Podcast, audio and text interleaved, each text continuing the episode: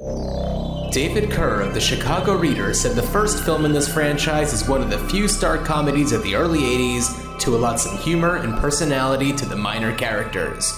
Of the second film, Jay Boyar of the Orlando Sentinel says it's a precisely timed affair. So many seconds for this, so many seconds for that, and the natural flow of the story be damned. But the negative reviews didn't stop them from making a third film six years later, about which Joe Brown of the Washington Post describes as the most lackluster film in the franchise. And the subsequent TV series didn't make it past the pilot testing phase due to lack of interest. On this episode of Ruined Childhoods, we discuss the past, present, and potential future of the Beverly Hills Cop franchise.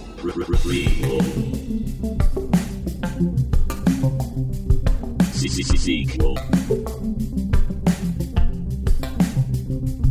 Re re reboot. Which one will it be? It's the Ruined Childhoods podcast. Greetings, Starfighters. It's Ruined Childhoods time. It sure is. It's me, Dan. I'm here with John. Hey, hey guys, how's it going? Uh, Dan, your your play has opened. You feeling good? Well, so um, for those of you who are perhaps listening for the first time, um, and even those who are not listening for the first time but may not have heard our A Few Good Men episode, I have been directing a high school production of the play A Few Good Men, which, as I've learned, many people are not aware the play game before the movie. In fact, the play opened um, 30 years ago. Let's see, um, no, November 15th, 1989. So approximately 30 years ago, or depending on when you're listening to Yeah, this, it could, could be be, exactly. exactly 30 years ago.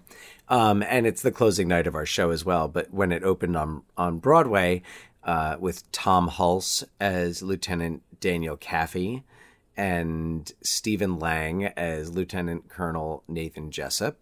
Uh, the roles made famous by Tom Cruise and Jack Nicholson in the movie, and um, I don't recall the actress who played Joe Galloway, but uh, in the film was played by Demi Moore, and you know it's it's an iconic movie, and I won't get into all of the. If you want to hear a lot about my concept for this and how I kind of figured out that I could potentially do this at a high school, um, check out our episode on A Few Good Men. I'm certain that I ramble on quite a bit about it in that episode. Yeah, but it's really interesting. And if you want to know more about It about was in that, context. it was in context. Yeah, uh, Yeah. So yeah. I, I, point is, I won't ramble right now, but let's just put it this way: I um, recast several of the roles to be played by women, and not just the oh, I want to do this play, but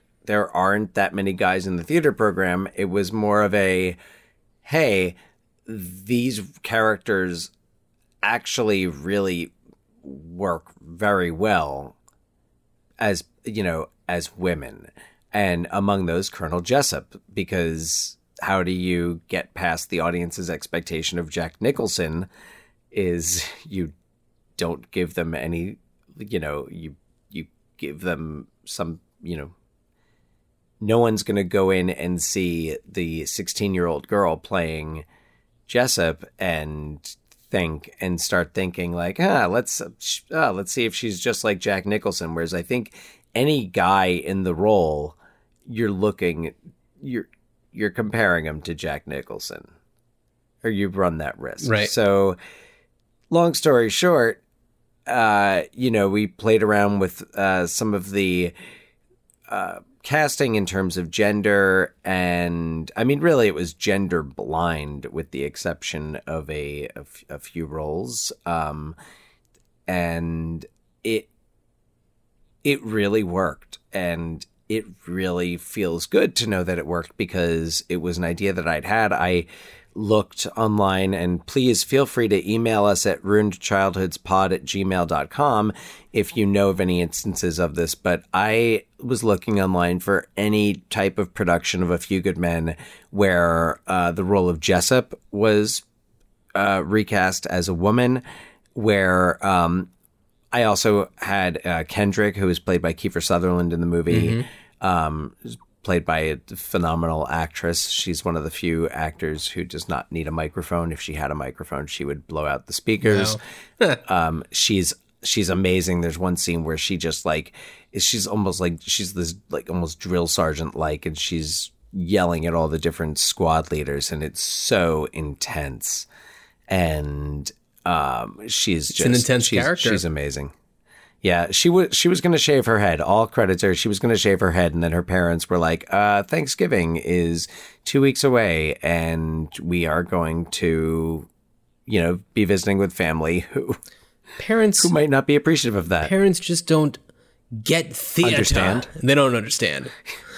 parents just don't understand um and so they certainly don't understand the the theater but um i have uh, the actor the kid playing Kaffee, who you know in the movie they have the benefit of you know editing Right. in the play but the play is written very much like a screenplay. So it's like we've got lights going on upstage right where you're in Kaffee's apartment. And the next thing you know Kaffee crosses downstage left and it's 2 days later and he's talking to people in the brig. And he like this kid does an amazing job. Like these kids do an amazing job, and I'm biased, but now that I've heard other people say it, I can say it.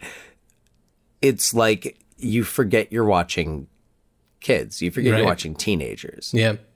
and like they just are doing such a phenomenal job of of taking on these roles, and I think adding depth to them. Like I would like I would take this concept to I mean to Aaron Sorkin. I want to you know get in touch with Aaron Sorkin because he had said a few years ago they were going to reboot it with Alec Baldwin as Jessup uh, for an NBC Live, and one of the reasons why Sorkin kind of d- delayed it slash backed out of it was that he couldn't find a way to make a few good men feel fresh, feel relevant, and you know, uh, create a version of it that stands independently of the movie. And t- to that, I say, Mr. Sorkin, please email me at ruinedchildhoodspod at gmail.com. Yeah. Let's talk. And uh, speaking of emailing ruinchildhoodspod at gmail.com, we have a fresh email from our boy French Fry Phil, Yeah, hey, Phil. who says, uh, Gents, this is in reference to our Demolition Man episode. Uh, Gents, I've never seen Demolition Man, uh, but I think I want to watch it after listening to your discussion. Maybe, maybe not. Uh, to answer the question posed towards the end of the episode, a cryogenically movie, oh, sorry, a cryogenically frozen movie released prior to Demolition Man was 1992's Forever Young, starring Mel Gibson, who is al- who also stars in the Mad Max franchise, directed by George Miller, who also directed Lorenzo's Oil. yes, well done, Phil. Well done. Um, and in- interestingly enough, now I know that this is not a like cryogenically frozen themed movie, but also from 1992, Encino Man. Oh yeah, frozen in a block of ice. Similar, similar concept. I can't connect Pauly Shore to Lorenzo Oil right now, Yet. though. I'm sure through Sean Astin, there may you could probably make that connection. Um, or let's Brendan see. Fraser. Yeah, Brendan Fraser is probably going to be an easier route.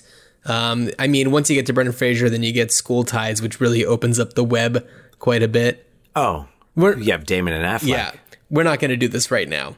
We can put a Oh, no. pin in that. I mean, Goodness, not like no. we're ever going to do Yeah. an Encino Man episode, but uh, Or a school. Will, will we ever do a school ties episode? I think it's though? on our list. I think we could do. Yeah, John and I can talk about school ties. So, We're not cowards. well,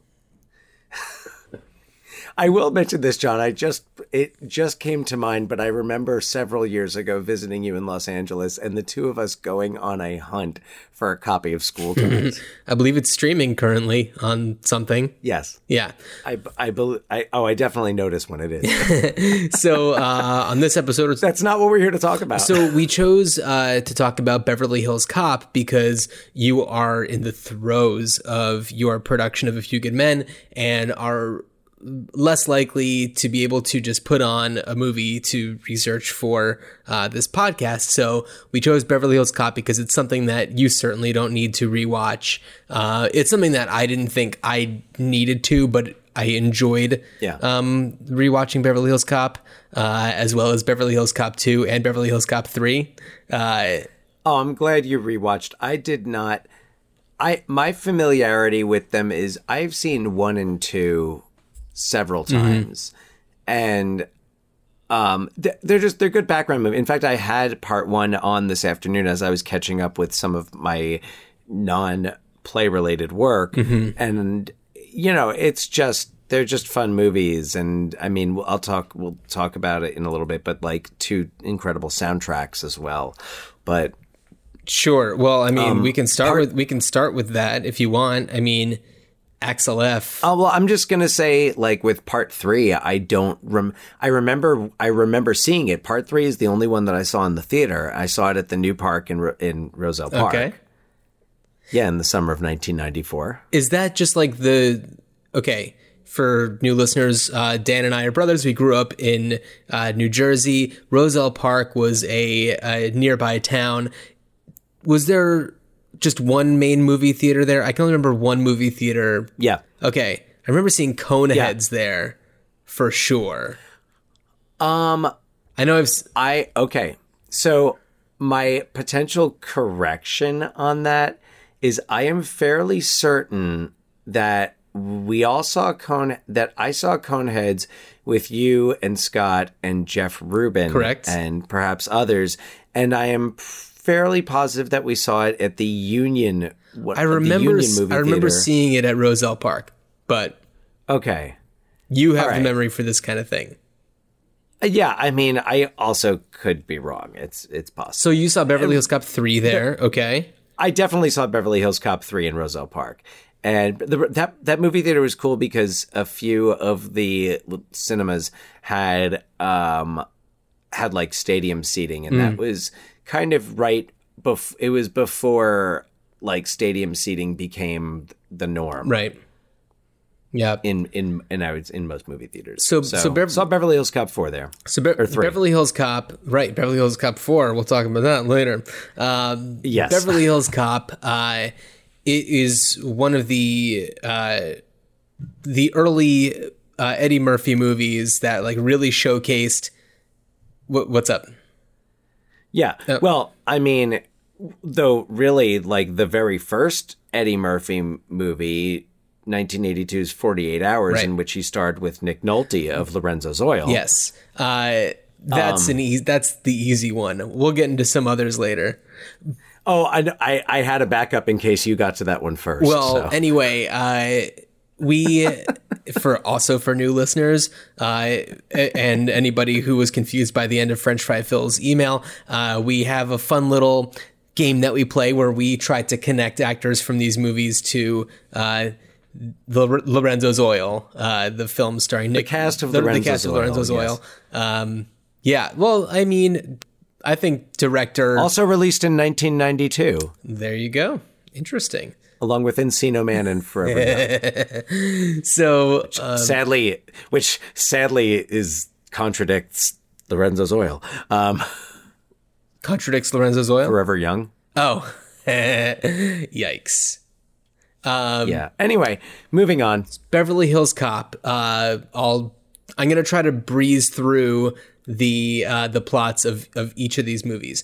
So uh, Axel Foley uh, is is our protagonist. That is Eddie Murphy. He is a cop in Detroit who, uh, as we see at the beginning of the movie, kind of takes it upon himself to go undercover in a uh, sting of stolen cigarettes. It's like a stolen cigarette ring, and he's trying to bust them. It's it's just like you know getting him. You know, we're we're showing him in his element. You know, using his wits to crack a case. But as we see, uh, Inspector Todd, who's his boss, uh, doesn't so much care for his antics, and you know the way that he went I guess, away from his uh, assigned duties to uh, to take on this case. so um, after that case kind of folds in on itself, uh, Axel Foley is uh, encount he encounters his friend Mikey, who's like his BFF from like forever, and Mikey's a delinquent. Which what? Doesn't that doesn't BFF mean best friend forever? Well, the f- F and forever, the third sorry, the second F and forever implies going into the future. But I'm talking about like going back to the beginning. They've been they've been BFFs. Keep going, John. You know Keep what? going. It's late on a Sunday night. I'm on very sorry. little sleep. So I'm sorry. I have all the So sympathy and, and empathy in the world. For so you. they're besties and uh, you can tell that axel kind of has a bit of a delinquent past he mentions that a little bit here and there but uh, mikey is for sure a delinquent and um, they're catching up and he tells them that he was working in beverly hills doing security and uh, he got that job through their friend jenny and um, as they're kind of like catching up he uh, show Mikey shows him some bonds that he found, and he just starts to explain how like they're just kind of like German German bearer bonds. German bearer yeah, bonds. They're just kind of like sitting around. Uh, there's like truckfuls of truck trucks full of them. So he like grabbed a few, and he's like telling Axel about it, and Axel is kind of like not cool. And that's when a bunch of thugs come and uh, they knock out Axel and uh, assassinate Mikey. They just like pop him in the back of the head. Jonathan Banks. Jonathan Banks. Jonathan Banks, uh, an early role from Jonathan Banks, um, more recently made famous from shows like Breaking Bad and Better Call Saul. But I, yeah, I, I mean, though I would say like at least most people of my generation uh, would like when when he popped up on Breaking Bad. I feel like the association before I was like, you know, was like, oh, who, who is that guy? What's his name? It was just like, oh man, that's like the thug Yeah. from Beverly Hills Cop. Yeah, he's he was in a bunch of stuff, but like yeah. I feel like, and you know what? This is an interesting thing to talk about because Dan, you and you and I, we're from different generations. Yes. We we cross. I guess I'm on the. you're you're the the Gen Xer. I'm the millennial. I'm like, bo- I'm the late end of Gen X. and yeah, and I'm the early end of millennial. So it's like yeah. True. but still we're kind of like towing that line um, but i feel like Yeah. millennials would recognize him from breaking bad or better call saul first and because i feel like i in the back of my head i was like that guy's super familiar but i'll never come up with where i know him from but now he's the guy from breaking bad Yeah. Whereas prior to that, I mean, and then he also like he's in Gremlins. Right. He's the like the sheriff Yeah. in Gremlins. But he always, to me, he was the like the hitman from Beverly Hills Cop who killed Mikey Tandino. Right. And Oh, Mikey. you know, like yeah. Um. Anyway, John, uh, let me let you get back to Oh, the uh, plot. yeah synopsis so uh, after axel comes to and the police are you know starting their investigation he's trying to help out but inspector todd is kind of like no you stay out of this. You're not allowed to touch this. Um, so axel decides it's a good time to uh, use some vacation days that are coming to him. And uh, even though he is ordered to not touch this case at all he uh, as axel foley is uh, wanting to do ignores those orders. And um, he makes his way to Beverly Hills. And uh, he, the only lead that he has is their friend Janet, their friend Jenny, um, who is a manager at a gallery, and she uh, points him in the direction of the gallery owner, uh, Victor Maitland, who is kind of like the biggest art dealer in Beverly Hills, something like that. And one of the biggest art dealers in the in world. the world, whatever. So uh, he goes to check out um, Victor Maitland and immediately gets like kicked out of the office in a very dramatic way. They throw him out of the window of the lobby. The door They is break right their th- own window. The door is right there. It's like you've only inconvenienced yourselves. This is the difference between watching it as an adult and watching it like in high school which i want to say was like i watched it a lot in high school is that as an adult you're like well they're the ones who are going to have to pay for that Right. window that was just stupid Yeah. So bad security guys it's after he's busted by the cops for I guess disturbing the peace or whatever. yes disturbing the peace Yeah, uh, that's when he meets Taggart and Rosewood. And uh, They are just wonderful. John Ashton and Judge Reinhold. That's right. They are They were fantastic. they were they were- well they were and it, what's funny is I, I, as I was reading you know get doing some some background research um that they were directed to to play and I think this was from their auditioning or like from their screen testing like a married couple Yeah.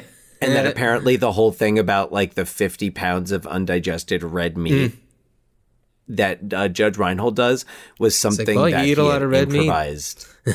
yeah, yeah. but it's so it's so funny because it's like y- the tone of their discussions does have that familiarity to it, but after like I read that and then I and then as I had it on today, I was like, oh my god, they are just nailing that relationship. It's it's absolutely accurate if you think back to it or watch it with that in mind. It's they they play that really well. I don't know.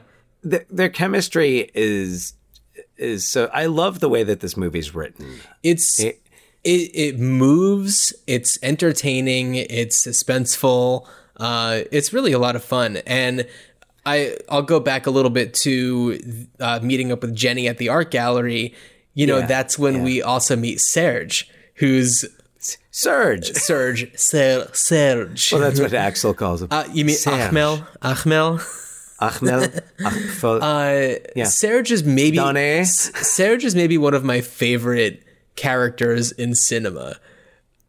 Eh, He's just so delightful in parts one and three. Uh, and we'll get into his role in, in part three later, but like he he plays the like gallery assistant so perfectly where it seems like I can't tell if he is genuinely being nice to them or if he's really put out when he's offering some espresso with a lemon twist and yeah, I make it myself. I like it myself. Uh, he's he's so casual with things, and some of his I have to assume ad libbing in the third Beverly Hills Cop is so delightful. Mm-hmm. Bronson Pinchot just kills it in this. Yeah, I mean, and it's funny because it's basically like for people who would know Bronson Pinchot from Perfect Strangers, Mm-hmm. which I knew. So I knew Bronson Pinchot from Perfect Strangers before I knew him from Beverly Hills Cop. Yeah. Um, it's a similar type of voice. I think when they hired him for Perfect Strangers, which is ironic because Perfect Strangers was what prevented him from being able to be in in Beverly Hills Cop 2. Yeah. So They wanted to bring him Yeah, back. and and it's it's funny because you have Eddie Murphy, who's like at that time kind of like the funniest person on the planet. Like he is. I mean, well, his prime lasted a very long time, but Well, are we talking 1984 or 1987? I was Like, thinking part one or part 84. 84 was like that's I like his breakout was- moment. I think he had just left Saturday Night Live Mm-hmm. in I want to say I think 84 was his last like 83 84 might have been his last season on SNL. Mm-hmm. So by by the end of 1984, he had 48 hours Trading Places and then Beverly Hills Cop. It's huge. Which I want to say came out in December of 84. It was the second biggest movie of 1984 It was huge. behind Indiana Jones and the Temple of Doom. Yeah, he was just huge, absolutely huge. And to Oh, yeah. have a character playing this super funny role, like you know, Serge is just there for comedic value and to play off of the funniest person kind of in that moment uh, must be really challenging and i feel like he did such a good job because i mean he's a very cartoonish character more so in the third than in the first but still in the first you know it's just like oh my god get a load of this guy and Well, and I guess if you Sorry. no no no no please Um, I well, I guess if you think about it, he's also really, other than Foley, the only other character that's really a comedic rosewood character. Rosewood is comedic, but only base. He's not it's a situation based comedy exactly. It's situational. It's it's relation based, Yeah. um, relationship based comedy. But yeah, Rosewood. I, I I think Rosewood is he's not played for laughs. He gets he's funny. Yeah. So uh, so anyway, so yeah, December seventh. This came out. okay. Eighty four. So Taggart and Rosewood are uh, instructed to follow Axel, who cons his way into a primo suite at a luxury hotel in Beverly Hills. And um, after Axel notices that they have followed him there, he uh, there's the iconic scene where he orders them uh, food, room service to their car. And as they are distracted, late supper. late supper. As they are distracted by the late supper, he uh, gets some bananas from a very young Damon Wayans. I just like I don't think I don't think that performance would fly in today's No, climate. no, doing a very stereotype based over the top Flamboyant. flamboyant Yeah. character. right. Yes. So, and it doesn't need to be that way Take the too. bananas. Yeah, he like hands him a whole no, bunch of bananas. But I don't know. I was I still was able to laugh at it. Oh, absolutely. It's yeah. I don't think that it could be considered super offensive. It's kind of like eh, wouldn't fly today, but Well, it's but it's also like I mean, this is also how many years before like in Living Color when they did Men on Film. Right. Mm-hmm. So so uh, this is the famous banana and the tailpipe sequence where uh, he shoves the bananas in there so they can't follow him when he peels out to like investigate the wa- I think he was going to the warehouse. Oh, peel out. Peels out. Yeah. oh boy. nicely done. Unintentional banana humor. You gotta love it. So um, Sometimes you just got to slip those in. This is true. Slipping on a banana peel joke. Love it. Uh, so, anyway, uh, they come to realize that Victor Maitland is the the one who's masterminding this whole uh, crime ring, Smuggling. smuggling ring, and uh, yeah, smuggling drugs, smuggling you Yeah. know, uh, German bearer bonds. and the I'm only kind of stopping there because I realize I could just go on for way longer talking about the plot of this movie. And uh well there's That kind of well sets it but up. But basic but what happens after that is that uh Rosewood and Taggart get in trouble because of the the tailpipe situation. They get off of the case. Foley brings them back into it. Uh, he kind of convinces Rosewood to get involved, which brings Taggart into it, and you know they end up saving the day. And um, Yeah. they I think that what the the moment that really gets them to bond, and I think this is before they're actually off the Axel Foley tale, is when he brings them to the strip club and they thwart a robbery, which was coincidence that it was just going to be happening. Um, Right. Yeah.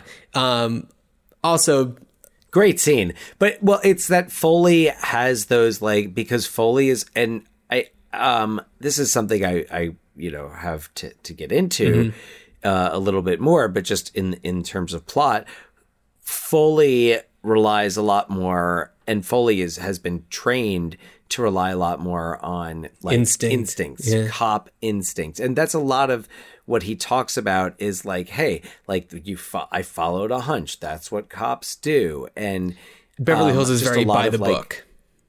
they're very by the book and not very like it takes he mentions it several times about the coffee grounds in the Hmm. in the packing in the um in the in the warehouse um, Right, so- they find, he finds the coffee grounds So this warehouse is basically where they're sending things to Dodge, going through customs, and the coffee grounds, as any good cop would know, masks the scent of cocaine or whatever drugs.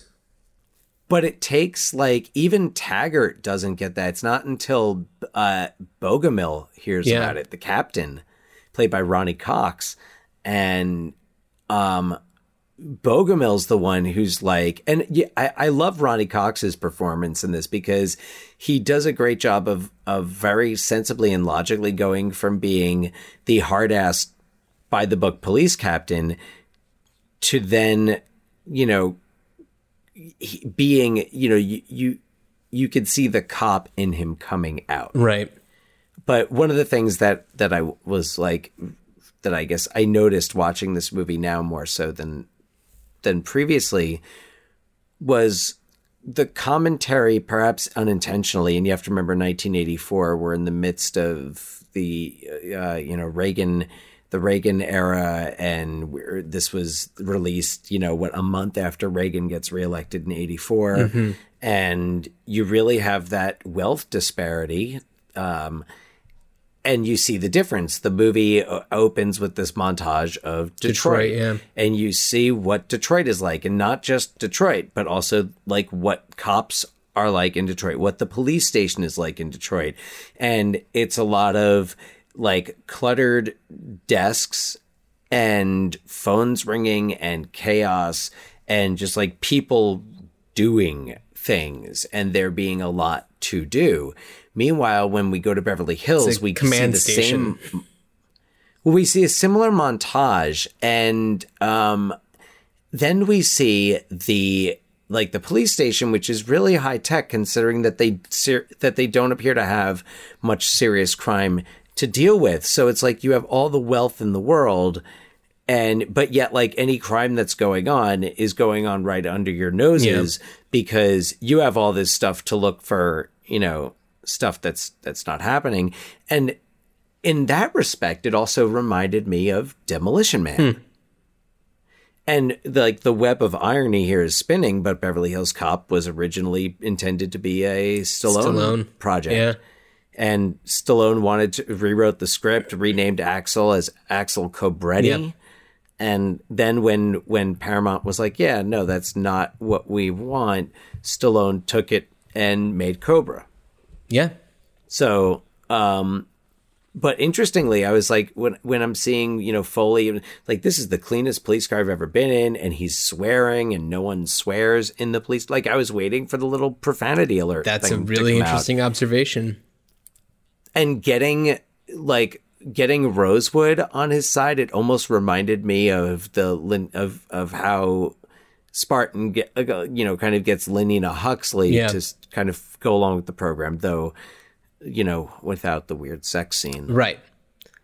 Thank thankfully. goodness. Though in part two we have Billy's weird uh Billy's weirdness. Oh, we get to Comes s- out. when we get to learn more about Billy. Each time we get to see a little bit more about Billy, it's always a lot of fun. Though I have some theories about Billy in part two versus Billy in part one. Interesting. Okay. Yeah. Um, Well, uh, why don't we then just move along? To, well, I'll just say that the first one. I'm gonna. This is a spoiler, if whatever. Uh, It's the 35 years in the making. Yeah. It's a spoiler 35 years in the after a John, big go for it. shootout at Victor Maitland's uh, mansion.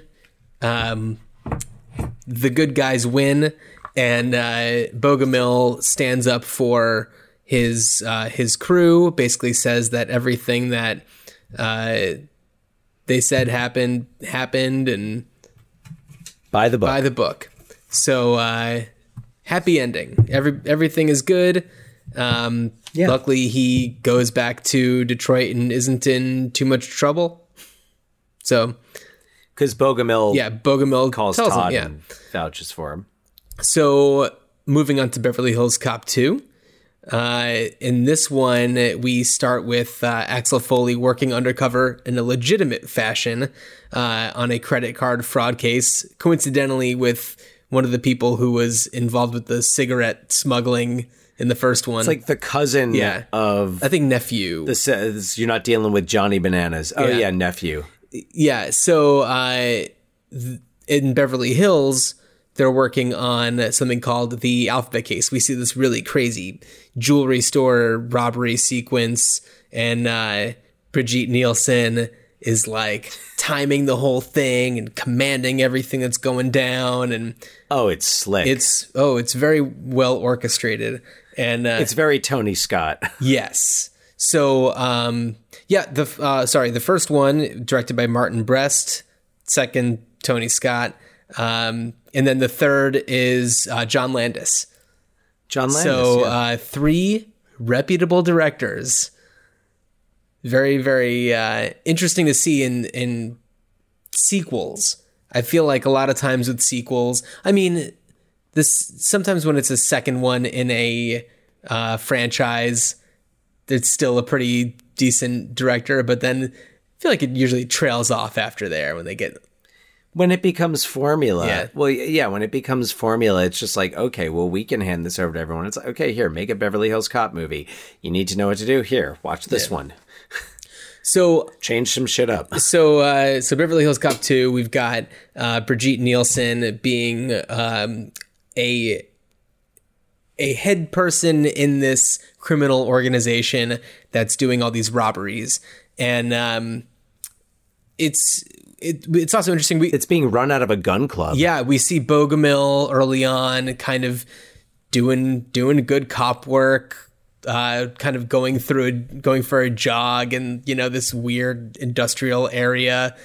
Um, yeah, so um, they uh, get reprimand. Uh, sorry, Rosewood and Taggart get reprimanded because uh, Rosewood takes it to the takes the alphabet case to the FBI it's this whole weird convoluted thing but basically uh, they're only given two days to solve the case.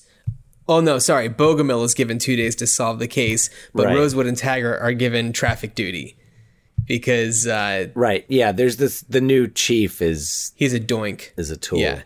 Yeah. Um, and i'm trying to remember how axel gets involved.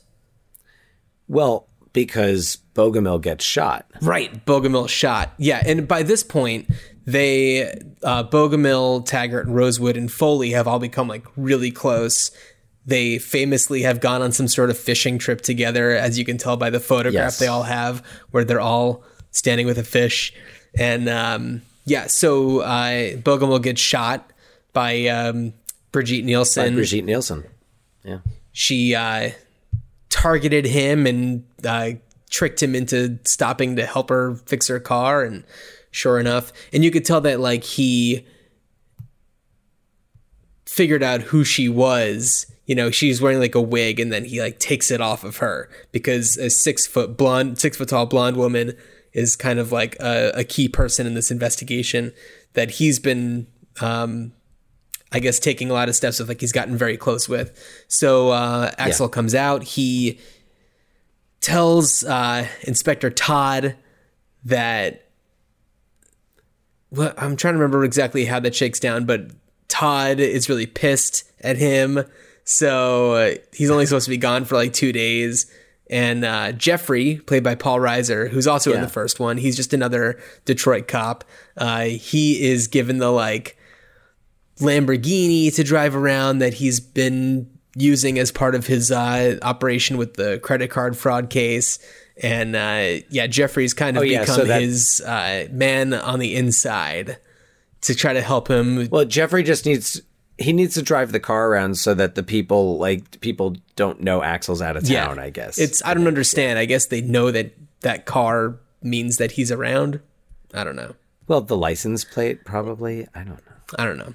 So I'm not involved in the Detroit criminal underworld. I can't tell you much about it. I'm sorry. So um, Todd gives him three days to solve that credit card case, but that's not the way that Axel Foley runs. He doesn't really uh, follow the follow the rules all that much. So uh, he Yeah. goes to Beverly Hills. He cons his way into staying at this like huge mansion by uh, telling uh, the people, like the construction guys who are working on it, that they were given the wrong blueprints and there's not supposed to be any right They didn't get the angles. updated They didn't ones. get the updated ones. It's not supposed to be. It's supposed to be round. They want the house to look like a donut. Yeah, and he's like, have a house that looks like yeah, a donut. he's like, these people are rich. If they want to live in a house that looks like a donut, let them in a house that lives in a donut. Um, so it's super silly and uh, really bizarre that he's doing something that wildly illegal. oh yeah, it just I mean, so so beyond the limits of reality. staying at a fancy hotel and you know conning them into giving you a room that you will be paying for There's a big difference though. Big difference. Cuz when that happens, he um when when he does that, he uses race. he makes them feel uncomfortable. This is true. at the hotel. He because he comes in oh. and yeah, he's got his whole, he drops an n bomb. Yeah. Well, what I'm saying is, th- yeah, there is a big difference. It's what he does in the second movie is far more troubling than the first one. What he does in the second movie, yeah, I- well, I think a lot of the second movie is it's it's not there to serve the story. The second movie is very much a spectacle. It's it's the soundtrack, it's Yes. the action sequences. I mean, it was one of the. It was like I. I mean, that was. I, I believe we've spoken once or twice on here about the summer of 1987. Of course. And when we so for those who are who aren't familiar with this, should be most people. Um, our family took a trip to California in the summer of 1987, and we've got like it's like the big family trip, pretty much for uh, all all time. Yeah. and uh, uh, um you know, there's video of it, and like we went to the Chinese theater, and the big like it, Eddie Murphy, Beverly Hills Cop too. Like Eddie Murphy's were the newest handprints there. Um, yeah. There was a big like wax statue of of him as Axel Foley. Like Beverly Hills Cop 2 was and this also wasn't when everything was a sequel or a remake Yeah. or a reboot.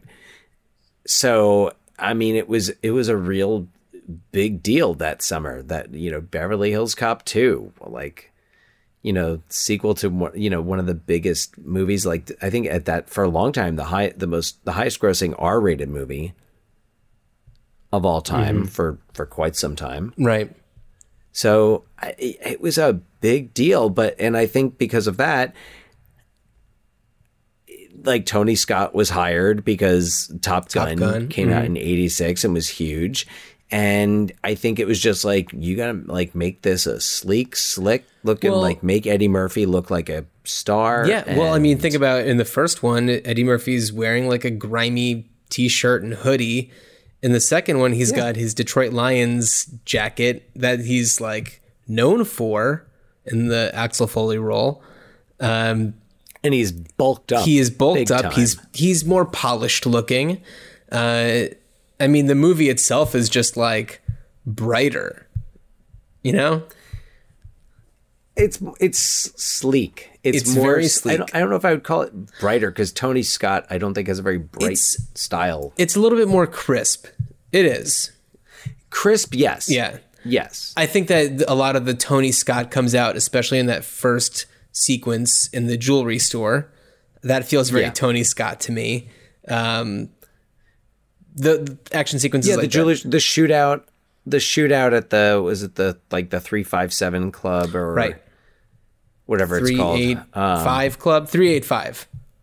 the three eight five club. The very like symmetric logo. Um, Yeah, yeah, yeah, very very late eighties. yeah. Uh, Yeah, Beverly Hills Cop 2. I mean, it's like it's fu- it's one of those movies that it's like it's fun to to a point. I don't enjoy it as it's not as funny as the original. no, it has it's um, It's got a little more action. it has its moments, but I will say there the funny comes like when they go to Rosewood's apartment. And you get that glimpse inside of Rosewood's personal life where he's got like plants everywhere. He's got like a wall of guns. He has a pet turtle. He's got Stallone posters all over the place. Rambo and Cobra. which is interesting because in in the first one he talks he says when they're during the shootout at Victor Maitland's mm. Rosewood says I hate machine guns. Oh, yeah. He and which is why I think that like Rosewood definitely went through some like therapy after the Victor Maitland mm-hmm. incident, yeah. and I think Rosewood came out of it the way that we see him in Beverly Hills Yeah. Cop 2. Yeah, that's that's a good theory. I don't know. He seems way more well adjusted and at peace, and uh, like he has a purpose. And uh, Yes. yeah, I, I I don't know. I really like that sequence, and you know the they start like singing the the dating game. Is it the dating game the dating game match the game. Um. Uh yeah Yeah, they start just which that was improvised i think Yeah, I read that too. Yeah, and it's just like Yeah. a fun moment where it's like these buddies connecting, where it's like you know that they've had personal time together in between the movies, and now they're working this like case together, and it's like it's fun. It's not it's Yeah. not Axel like messing with them or trying to trick them or distract them. Like they're really truly working together to um to solve this case because they're you know, fourth in their little BFF clutch got shot. they're they're they're schmegs if you Oh, will i don't know. that is a very inside dad's reference. yes it's my, our father and his golf buddies Yeah. the schmegs. Oh, boy. so you know bogomil and his fishing buddies Yeah. So anyway, they're they're working really hard to solve the alphabet case. Uh, there's uh, Axel has finds a shell casing at the scene of the was it Bogomil shooting? I'm trying to remember where he found that shell casing. But he found a shell casing and I think wasn't it didn't was it that Bogomil had found it and then it was with all of his Oh. stuff because Bogomil's daughter that could be. like showed Axel all of the stuff. Right. So the shell casing leads them to, um, well, they they bring it to this gun club to try to find out where the shell casing came from because it's a very unique looking shell casing, and um, it. What struck me a little bit odd about this, and it, th- like you were saying before, how it's kind of like they're they're shoehorning in a lot of these moments that are like very like Beverly Hills Cop moments. You know, he doesn't walk in there and like find the guy that knows stuff about guns that he's been referred to by is it Taggart? Like somebody just knows this guy. But instead of just walking in like normal, he does this whole like thing where he's got he he's all sweaty and he's got this bag and he says there's like he's dropping off this like explosive device and stuff in it and it's like did you really need to do that just in order to get in to talk to this guy or was it just Axel Foley moment here Well, because in in the first, it's when he goes to the to the club, and eh, you know another thing that probably would not fly in today's climate, but when Axel Foley pretends to be Victor Maitland's gay lover, Oh, yeah. who eh, you know tests positive for herpes. yeah super bizarre yeah Yeah. So I think they were. Oh, yeah, that, and also be, probably because Eddie Murphy came up with the joke about like you know my his two daughters Monique and Unique. Monique and Unique. Yeah. I don't know. I mean, as far as I'm concerned, there's no uh, set of children better named than Matthew and Modine, thanks to Jiminy Glick. uh, my two sons, Matthew and Modine. so, um, yeah, the gun club is run by, I forget the name of the villain in this one. I like just saw it, but I feel like they've got just such like 80s names that they just blend together. Uh, I know that mean, Brigitte Nielsen is. Carla, and uh, and then Dean Stockwell is the like the munitions expert.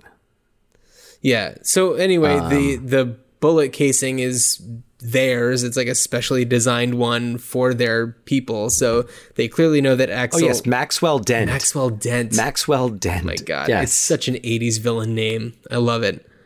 So oh, it's wonderful. Yeah. So uh, basically, they solve the alphabet murders. I'm I I just can't keep on getting more and more into it because well, this will be the longest There's episode. not- There's not really a need to, and I mean, yeah, it's a Beverly Hills Cop movie. There's there, you know, they solve it. Bogomil, spoiler alert, Bogomil survives. yes, Bogomil survives and they save the day and uh, things get smoothed over with Inspector Todd back in Detroit, even though he totally Oh, catches and with the house. And- oh yeah, and with the house. Even though um, in Detroit, uh, Jeffrey gets caught because he crashes the Lamborghini. Yeah, I don't know. It's a whole thing. Um, but yes, uh, And Marcy in the car. with Marcy in the car, of course. So, uh, yeah, as I mentioned, we've got um, the posters for uh, Cobra and Rambo in Rosewood's apartment. Uh, Stallone was married to Brigitte Nielsen during the filming of this. Uh, although I read that she was sleeping with Tony Scott during this. Yeah. Yeah, I read Oh, that. Brigitte, you crazy. Yeah. Um, Yeah. so Okay. then we've got Beverly Hills Cop 3. And Yeah, we do. Beverly Hills Cop 3, it's definitely trying to just be like, okay, how can we make this be a Beverly Hills Cop movie for the 90s? Uh, it has definitely some funny moments in it. Like I said, Serge is there. Uh, Serge, who was an assistant at an art gallery, is now uh, legally dealing arms. Like, you know, sets up shop at trade shows to show the like Annihilator 2000, like a new weapon for the 90s. It's very 90s. It has a little microwave on it. Oh yeah. Yeah. Yeah. And it, his whole scene is just so funny. But okay, I will start at the beginning of this one. Uh, he's uh, Axel is in Detroit and he is uh, trying to bust up an illegal chop shop. Um, the line that he says when he enters the chop shop after it's been taken over by the real bad guys hey, is this the illegal chop shop? Is something that's been like in my head since I must have like first seen this movie. And I feel like I, I say it from time to time when I'm like walking into a room, if it's like at a party or something. And I know that no one else gets it. Look, whatever. Okay. That's I'll amazing. start, I'll start, I'll, I'll, It's just usually that's me. So. yeah, right. Uh, so I'll go back a little bit. So there's this super fun chop shop where they're like singing along uh, to the radio and like dancing and like totally just goofing off. And um, meanwhile, outside of there, Axel and the rest of like the Detroit cops are um, ready to bust the place, and he called off the SWAT team because he's like, "Come on, it's just like." a chop shop. This isn't a huge like criminal enterprise. There's no need to get crazy here. So Yeah. Um, but he, what he doesn't realize is that uh, Ax, uh, not Axel, Ellis DeWald, played by Timothy Carhart, who was in Thelma Louise with Susan Sarandon, uh, is there to, um, I guess, take a truck that has some sort of U.S. government material inside of it. Right. So, um, I, I don't remember. El- it's been 25 fair years. enough. So Ellis DeWald and his and his guys get in there and they kill everybody in the chop shop, and then that's when Axel knocks on the door and says, "Hey, is this the illegal chop shop?" and quickly realizes that something else is up, and gunfire begins between uh, all of them, and uh, Inspector Todd comes during the middle of this and uh, tries to help out. Meanwhile, he gets shot and uh, dies at the scene, which is very, very sad. You know, Axel is pretty torn up about it. Um, by that point, they've been working together for quite a long time. They've had their ups and downs, but they have become friends. I mean, They've got a history that goes back prior to the the initial Beverly Hills Cop. Yeah. So, um, yeah. So uh, Ellis DeWald and his people get away. You see when they open up their case with guns in it that there are towel. They're wrapped in towels for. Um, oh my God! Is it just called Wonder World? Yeah, Wonder, Wonder World. World, which is this theme park. Yeah. Uh, so it's it's odd that they would be using those towels to um, wrap their guns in, but whatever. So I think that it's does Axel find one of those because that's like what leads him to California.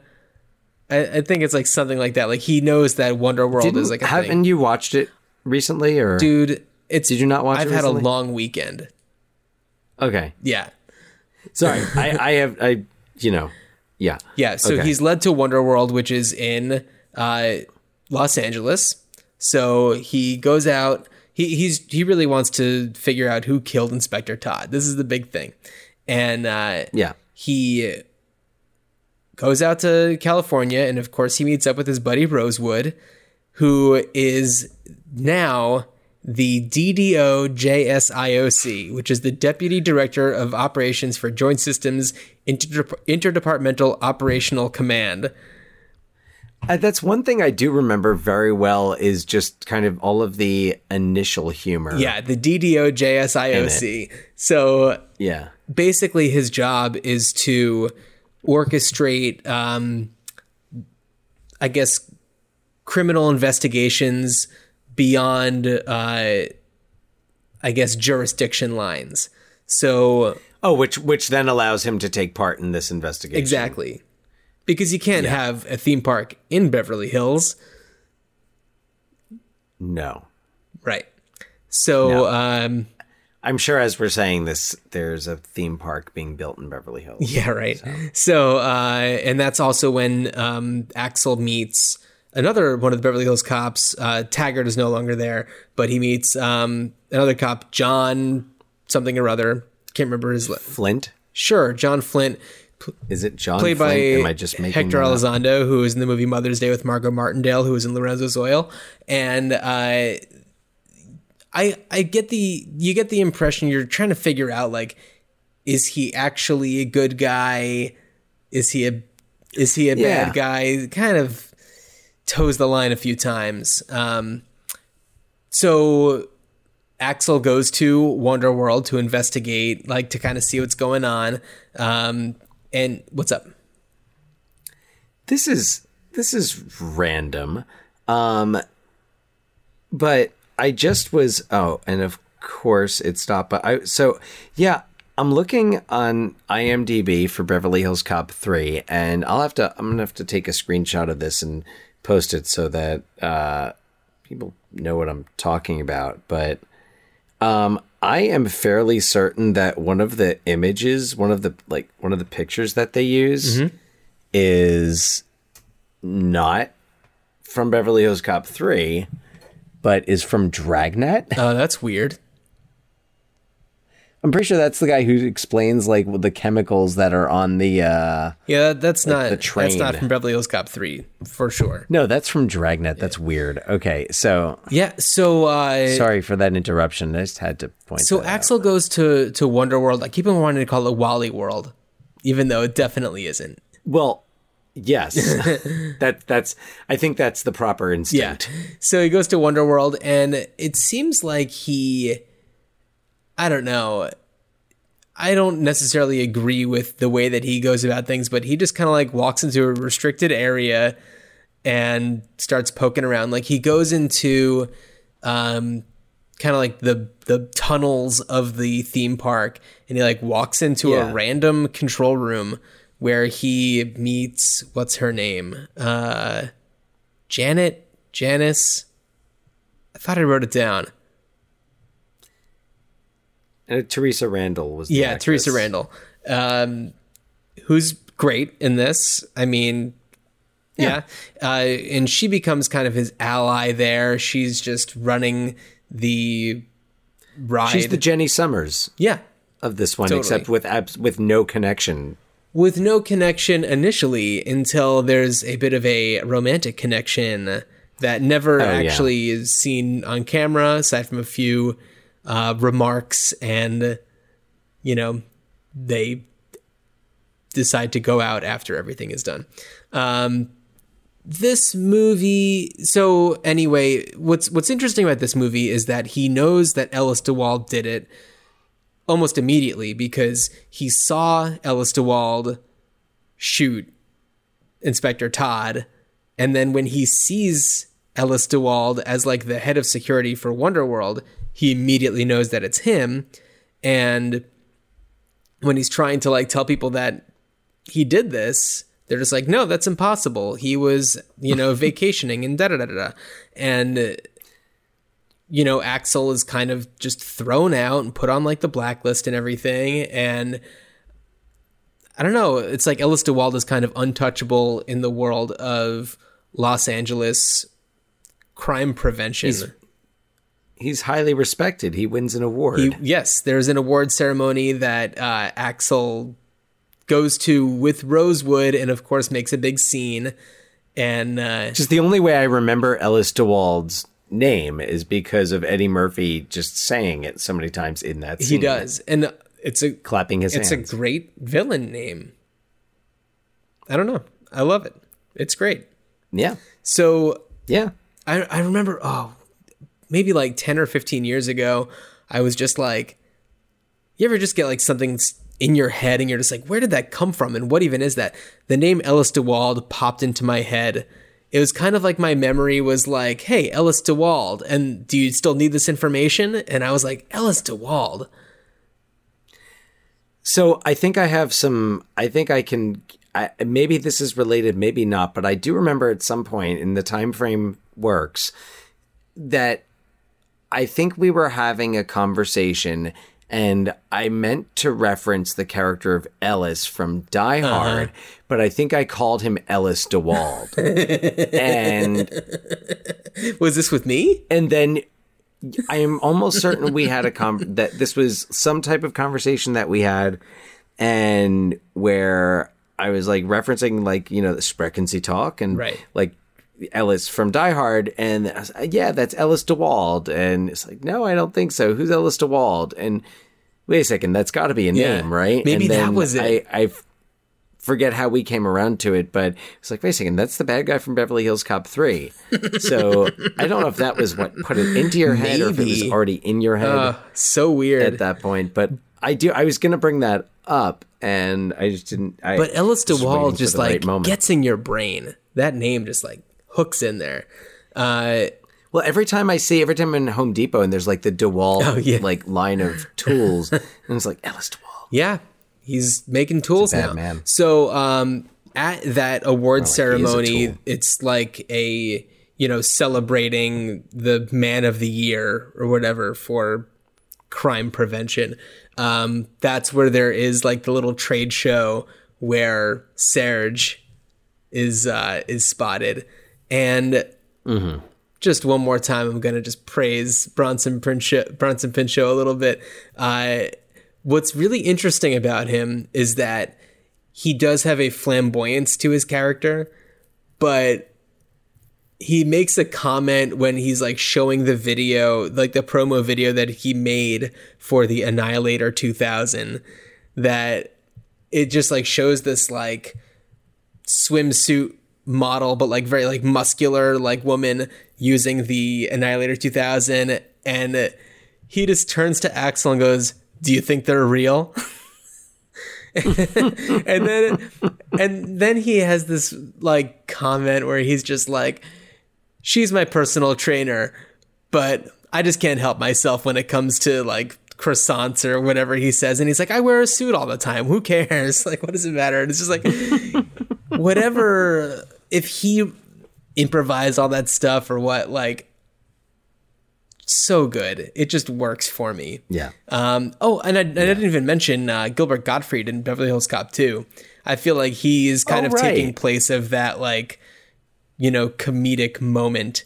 He plays the accountant for the bad guy, Dent, Yeah. uh, yeah. Who he tricks into letting him use his computer because he says that he's there with all these unpaid parking tickets and uh, checks in, into his computer to find out what Dent has been up to. And there's like flights booked for like Costa Rica or something like that.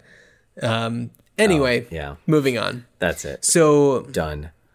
Right. So what's interesting about Beverly Hills Beverly Hills Cop 3 is that he knows who the bad guy is the entire time. And it's all he's trying to do is get everybody to show like to be convinced that this is the guy. And uh, it's an interesting twist because it doesn't give him many opportunities to try to solve anything uh, because it's already solved for him. It's really just a matter of getting him to slip. He's just up. trying to expose. Yeah, Yeah. pretty much. Um, so I don't know. There's a lot of oh yeah, and also when uh, when Serge is talking about the Annihilator 2000, happens to mention that he sold one to Sly Stallone. Another Stallone Of reference. course. Yeah. Um, Yeah.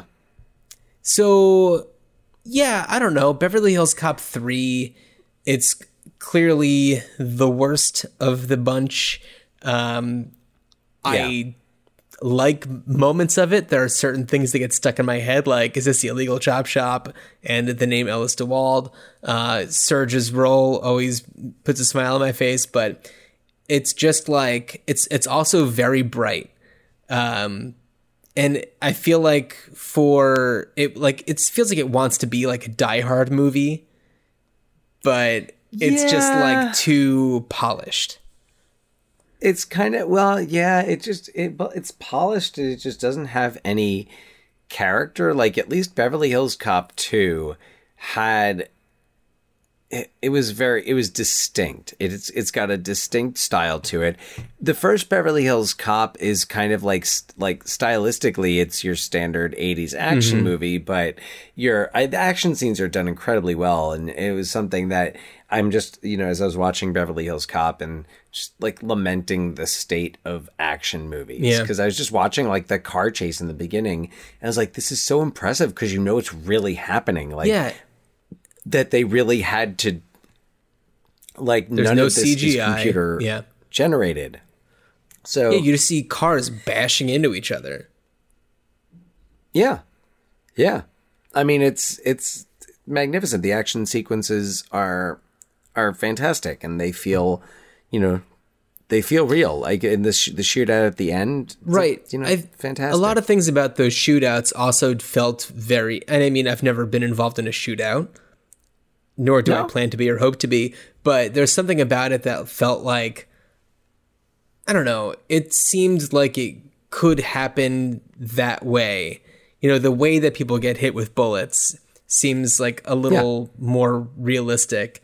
Um i don't know the the way that they are running from gunfire seems a little bit more realistic. Yeah. Yeah. Absolutely. So so John, earlier um I know I, I accidentally referred to Beverly Hills Cop 3 as Beverly Hills Cop 4, Yes. but that that does lead us into the potential, you know, futures for this franchise Right. and that's apparently happening, right? Well, yeah, allegedly it's happening after they finished coming the Coming to America sequel, which may already be happening.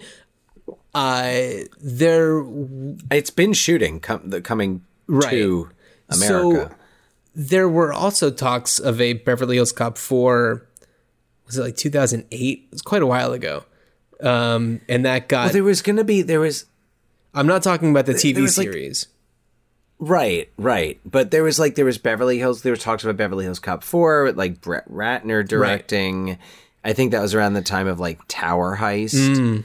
Gotcha. um, which, by the way, I, I never enjoyed. saw it. You- I'll yeah, check it out. I mean, Brett Ratner directed it, Yeah. so.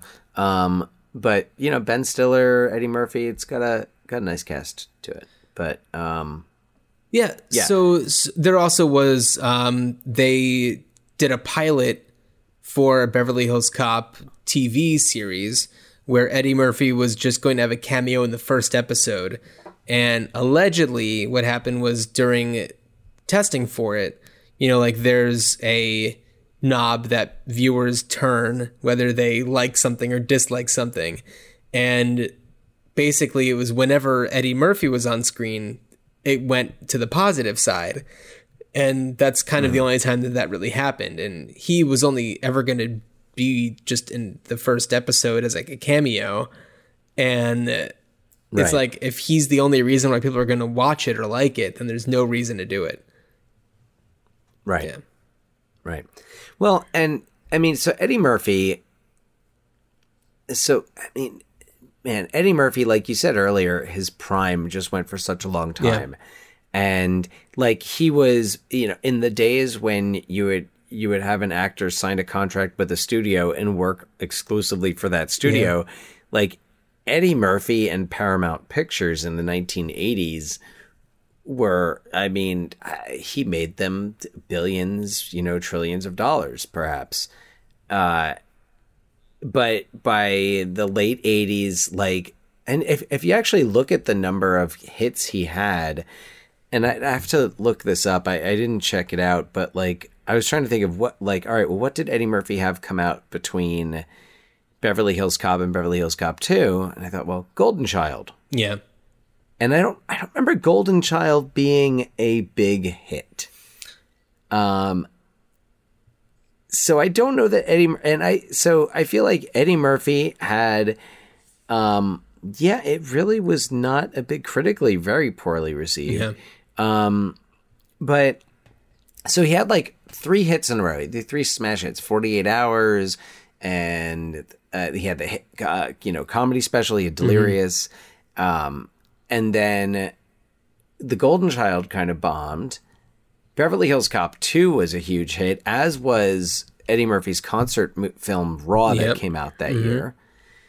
But then after that, it was like, all right, Coming to America Right. in in '88, you know, very successful.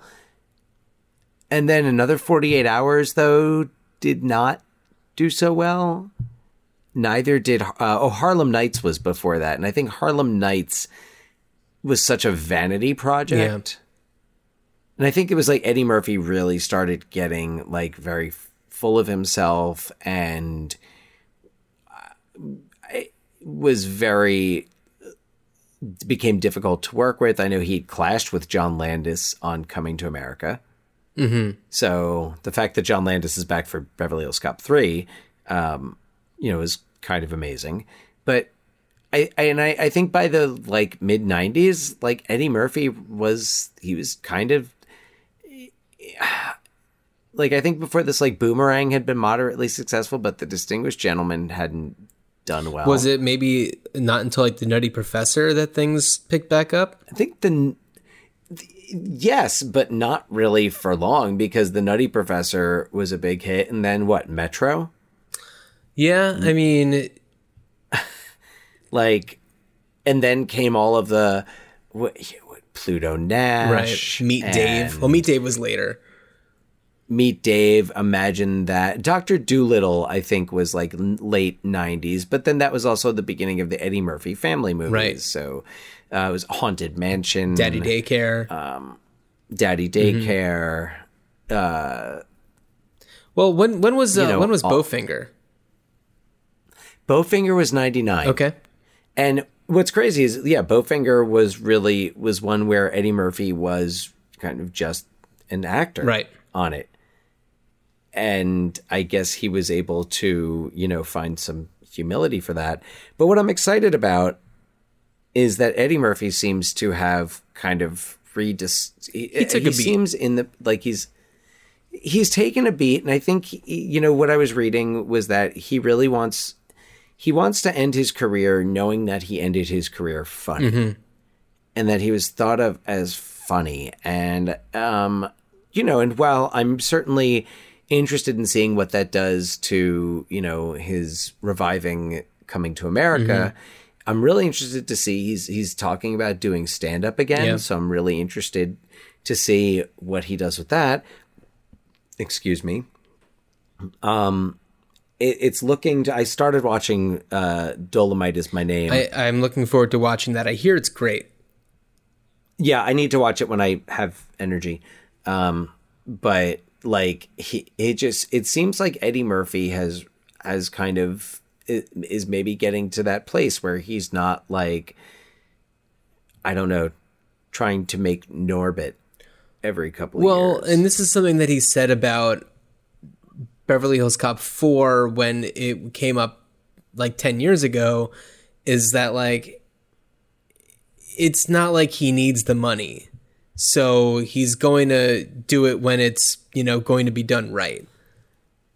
Right. So so that said, John, uh, how do you think Beverly Hills Cop Four could be done right? I think what I would like to see from Beverly Hills Cop 4. I mean, clearly you have to capture the the humor of I'll say the first two Beverly Hills Cop movies um and you know the spirit of Axel Foley who can con his way into getting into situations or getting out of situations as it may be.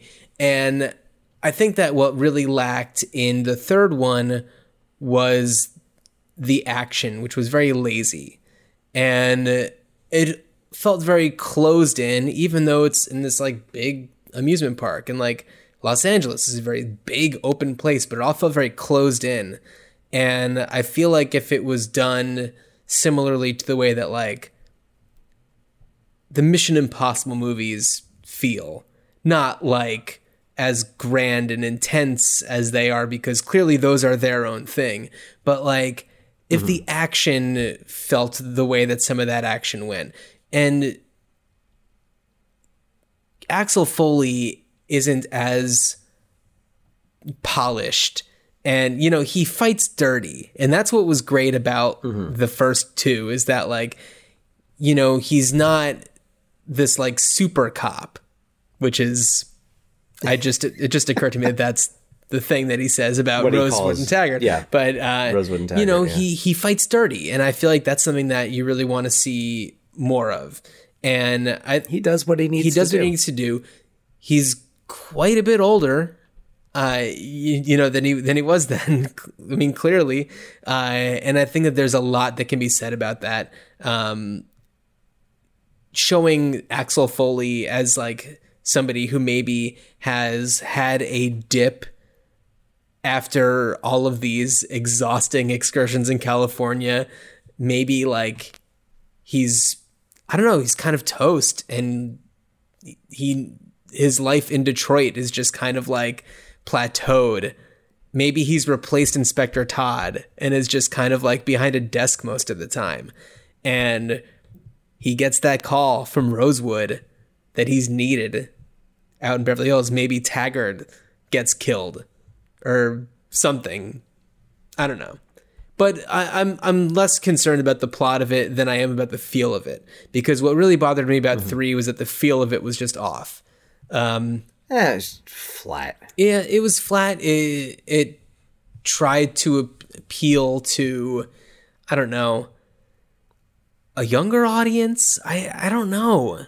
I guess. Well, there was no strip club Yeah. scene, which dif- differentiates Right. it from the others. Uh, I don't know. It just, I don't know. It was too too much of a, a bubblegum cotton candy fair for me.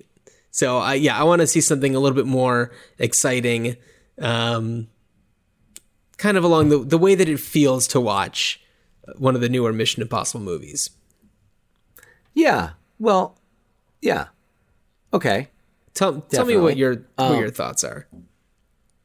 So, um, kind of along the same lines, I could see. So, Axel is much, you know, it's 25 years since Beverly Hills Cop 3. He's definitely older, maybe not retirement age, but I could see him being like a police captain or police chief. I mean, if you think about it, he's probably around the age that Bogomil was Yeah, that's true. in in one or two. So I could see him being in that position of power and I could see him honestly having kind of mellowed out and maybe he's like he likes feeling comfortable and he's like, "You know what? I like by the book is a lot less exhausting." And So do you think that he's see still, him do you of think he's still in Detroit or would you have him just in Beverly Hills? I think I would have him in Beverly Hills. I think that I would have I so all right, this is kind of one way to go and I think it's kind of cliche, but it's also like let's make an 80s action comedy here. Um and I'm imagining like what if this like, you know, he's kind of he's the chief and this, you know, this young cop comes in and, you know, kind of plays by their own rules and they're like, you know, I don't know, maybe it's a, a Michael Pena or uh, I don't, I don't know why I just thought of Michael Pena. I'm like, because I could see Michael because Michael. Pena's he's not well, you know, he's not that young. That's true. Um, so I don't know, like a Michael Pena type, I guess, who's like funny and charismatic, and who maybe like starts to bring out that like and they get in and there's a case and there's some like there's some case going on and maybe it connects back to something from one of the other movies maybe it doesn't but and Axel is kind of like really resistant to this kid's methods but then he starts to be like oh shit, now I'm the one who needs to be reminded what it's like to be a real cop. And like maybe Axel is just like maybe he's become, you know, in all the technology of the 21st century, he's just kind of allowed himself to fall back and rely on it. And then you kind of you have the blowback. It's kind of like how um i feel like there's almost a blowback of young people turning away a little bit from technology and not entirely and and it also might be more of a Seattle thing um where like the turntable is still the preferred method of music listening. Um and but I just kind of I'm wondering if like what if Axel has just kind of fallen into this like all right like hey I'm a police captain in Beverly Hills. I don't have to like I live in a nice house now.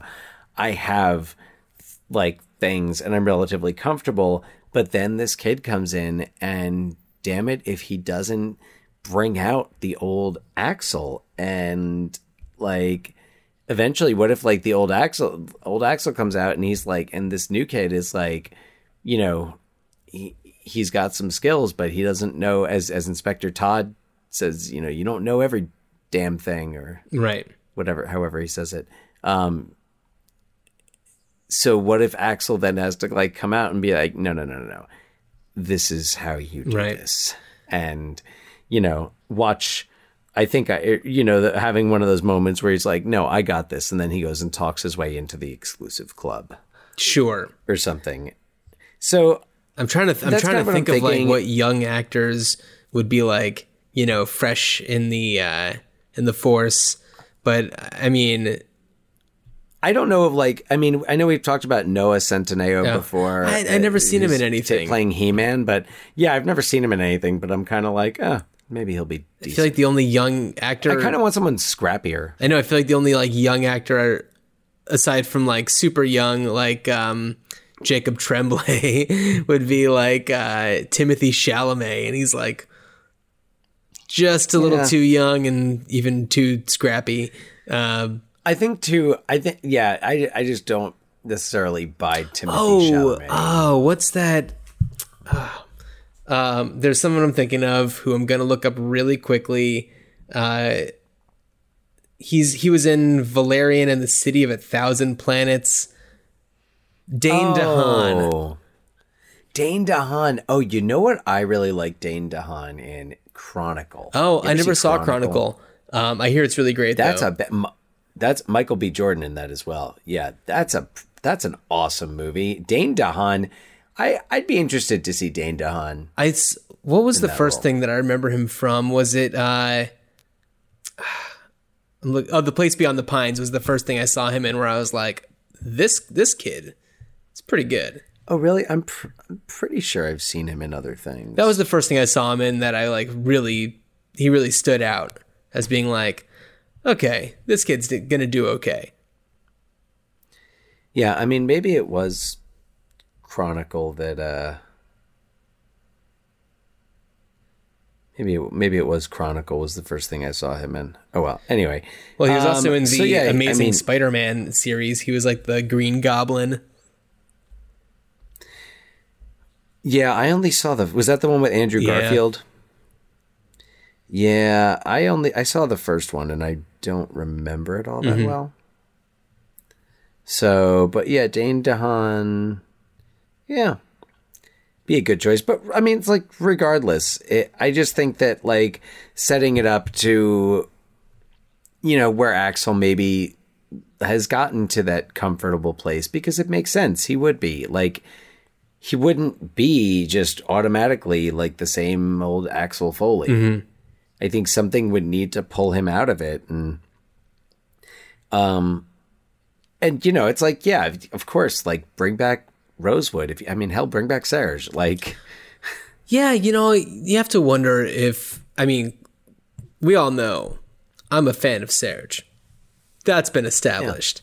Uh if he could be used in a good way, I feel like uh his career trajectory would have to put him in some like really bizarre position like he's like secretary of state or something Well, and here's what I'm thinking. Interesting that you should say that. But so, like, one of the kind of so they were really trying to push this concept of a Beverly Hills Cop sequel where Axel Foley goes to like London Oh. and teams up with like John Cleese or Sean Connery uh, on on on a case. And I'm wondering though, what if? And I'm not thinking of that, but I'm like, what if Axel does have to like leave the country? What if they have to like get into Mexico, but they can't go like through the border um, or something? So what if Serge like, what if Serge deals in Serge is a coyote. like maybe what if Serge but also what if Ser- Serge can get like you know I don't know passports or things you know IDs like what if Serge is just totally like black market I I mean, it wouldn't surprise me. through all of his connections Yeah. through all I mean think about his connections through the art dealing world where they were also where he also worked for someone who was smuggling right. drugs etc and then he's an arms dealer Well, I mean- which I think was supposed to they were supposed to establish that connection I think in part 2 Oh, yeah.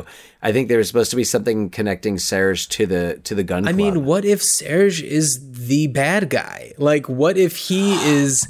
Because he's the thing that connects like two of these situations. I mean, he's I guess so he's yeah not necessarily directly connected with Ellis DeWald, but he's at the thing with like he's still in that world. I mean, the first one he's way more directly connected, but But what if you have? I mean, I guess if you have Serge as your as your bad guy, um, it also then doesn't. It, gives you an excuse to bring back the character rather than just where. Whereas in three, I felt it was kind of like Bronson Pinchot is available. We can put in this character that people love, especially John. love, I love Serge.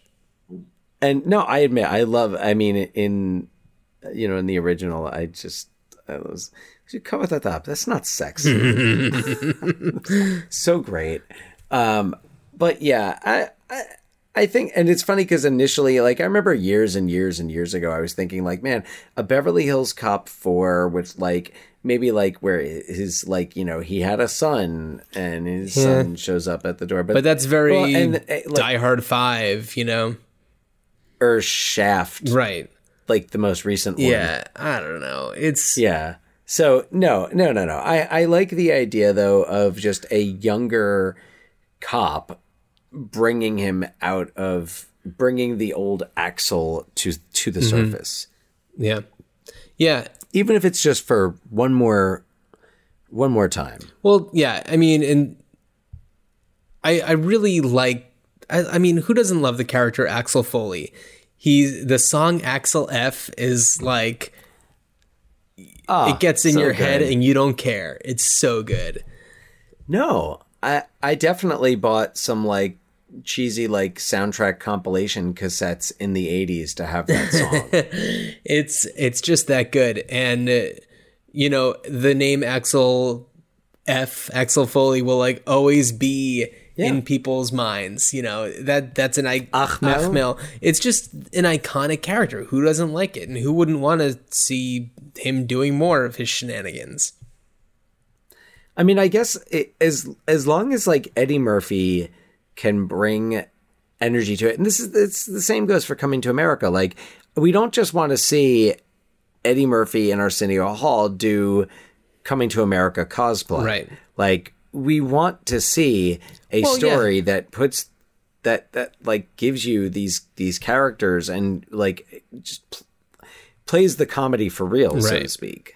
Yeah, Because I think that's when Eddie Murphy's movies are strongest is when the comedy is is based in a situation that's consistent and that everybody is also on board and it's not just oh everybody's there to just be scenery for Eddie Murphy but it's every, like trading places like Dan Aykroyd, Jamie Lee Curtis, Denholm Elliott, Ralph Bellamy, Don Ameche they all play a huge you know part in making that movie what it is coming to america.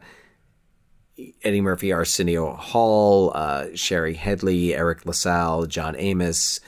James Earl Jones. you know james earl jones.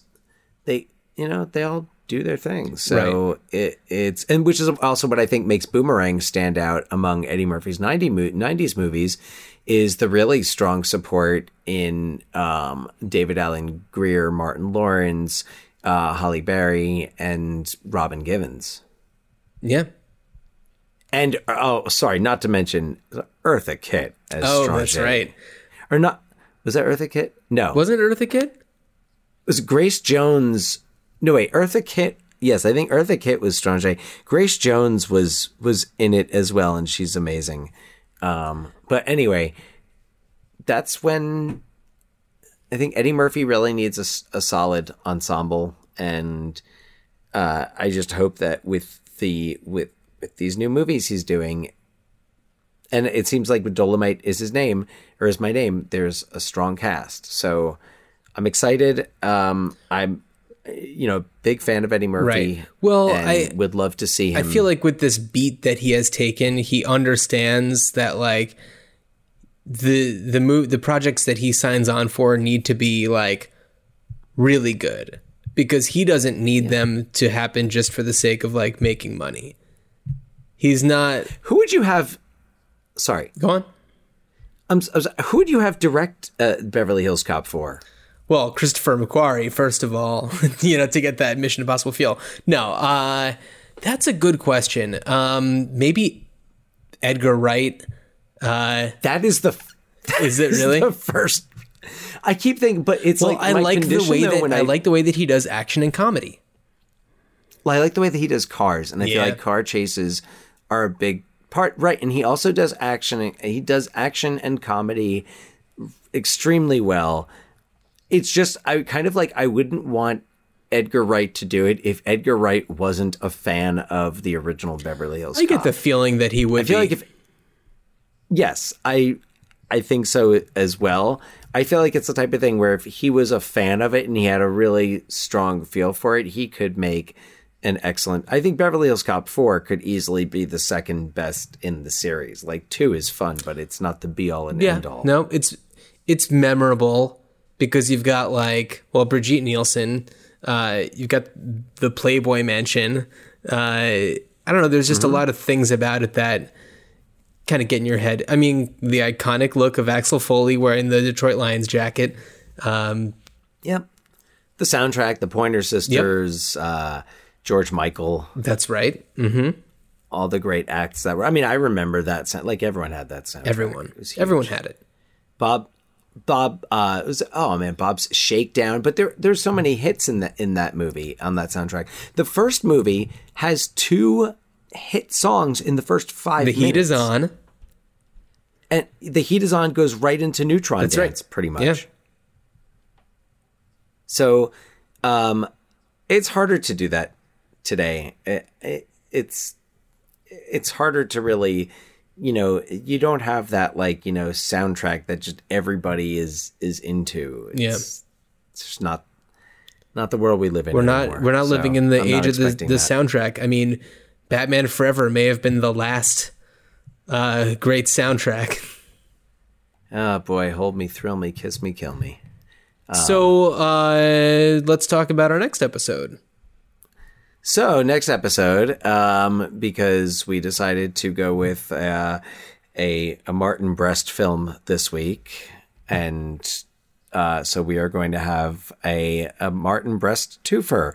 Our next uh, our next episode will be 1988's Midnight Run, starring Robert De Niro and Charles Grodin. Great film.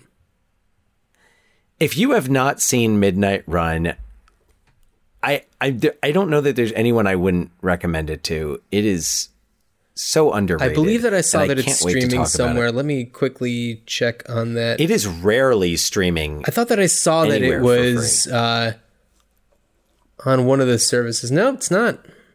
I thought I saw it recently.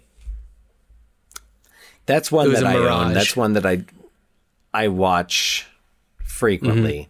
Mm-hmm. Um, I mean, well, well, frequently being like maybe once a year, once every two years. Um, but anyway, I'm looking forward to talking about Midnight Run. Same here. next week. So if anybody has anything they want to uh, to lend to our Beverly Hills Cop episode. Uh, or any thoughts on Midnight Run or any other episodes that we've talked about in the Yeah. past, uh, ruinedchildhoodspod at gmail.com. Um, Oh, and if you happen to be in the Seattle area, um, by the time this is online, we will have three more performances of A Few Good Men. If you're interested in seeing my own personal passion project reboot, um, please uh, email us and I will send you more information. great. Well, Dan, good journey. That's it.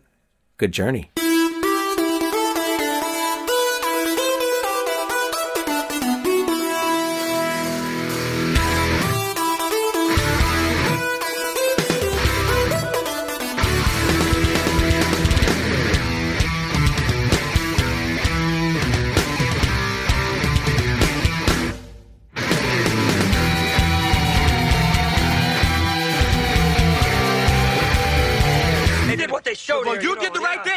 Gave you this, an asshole.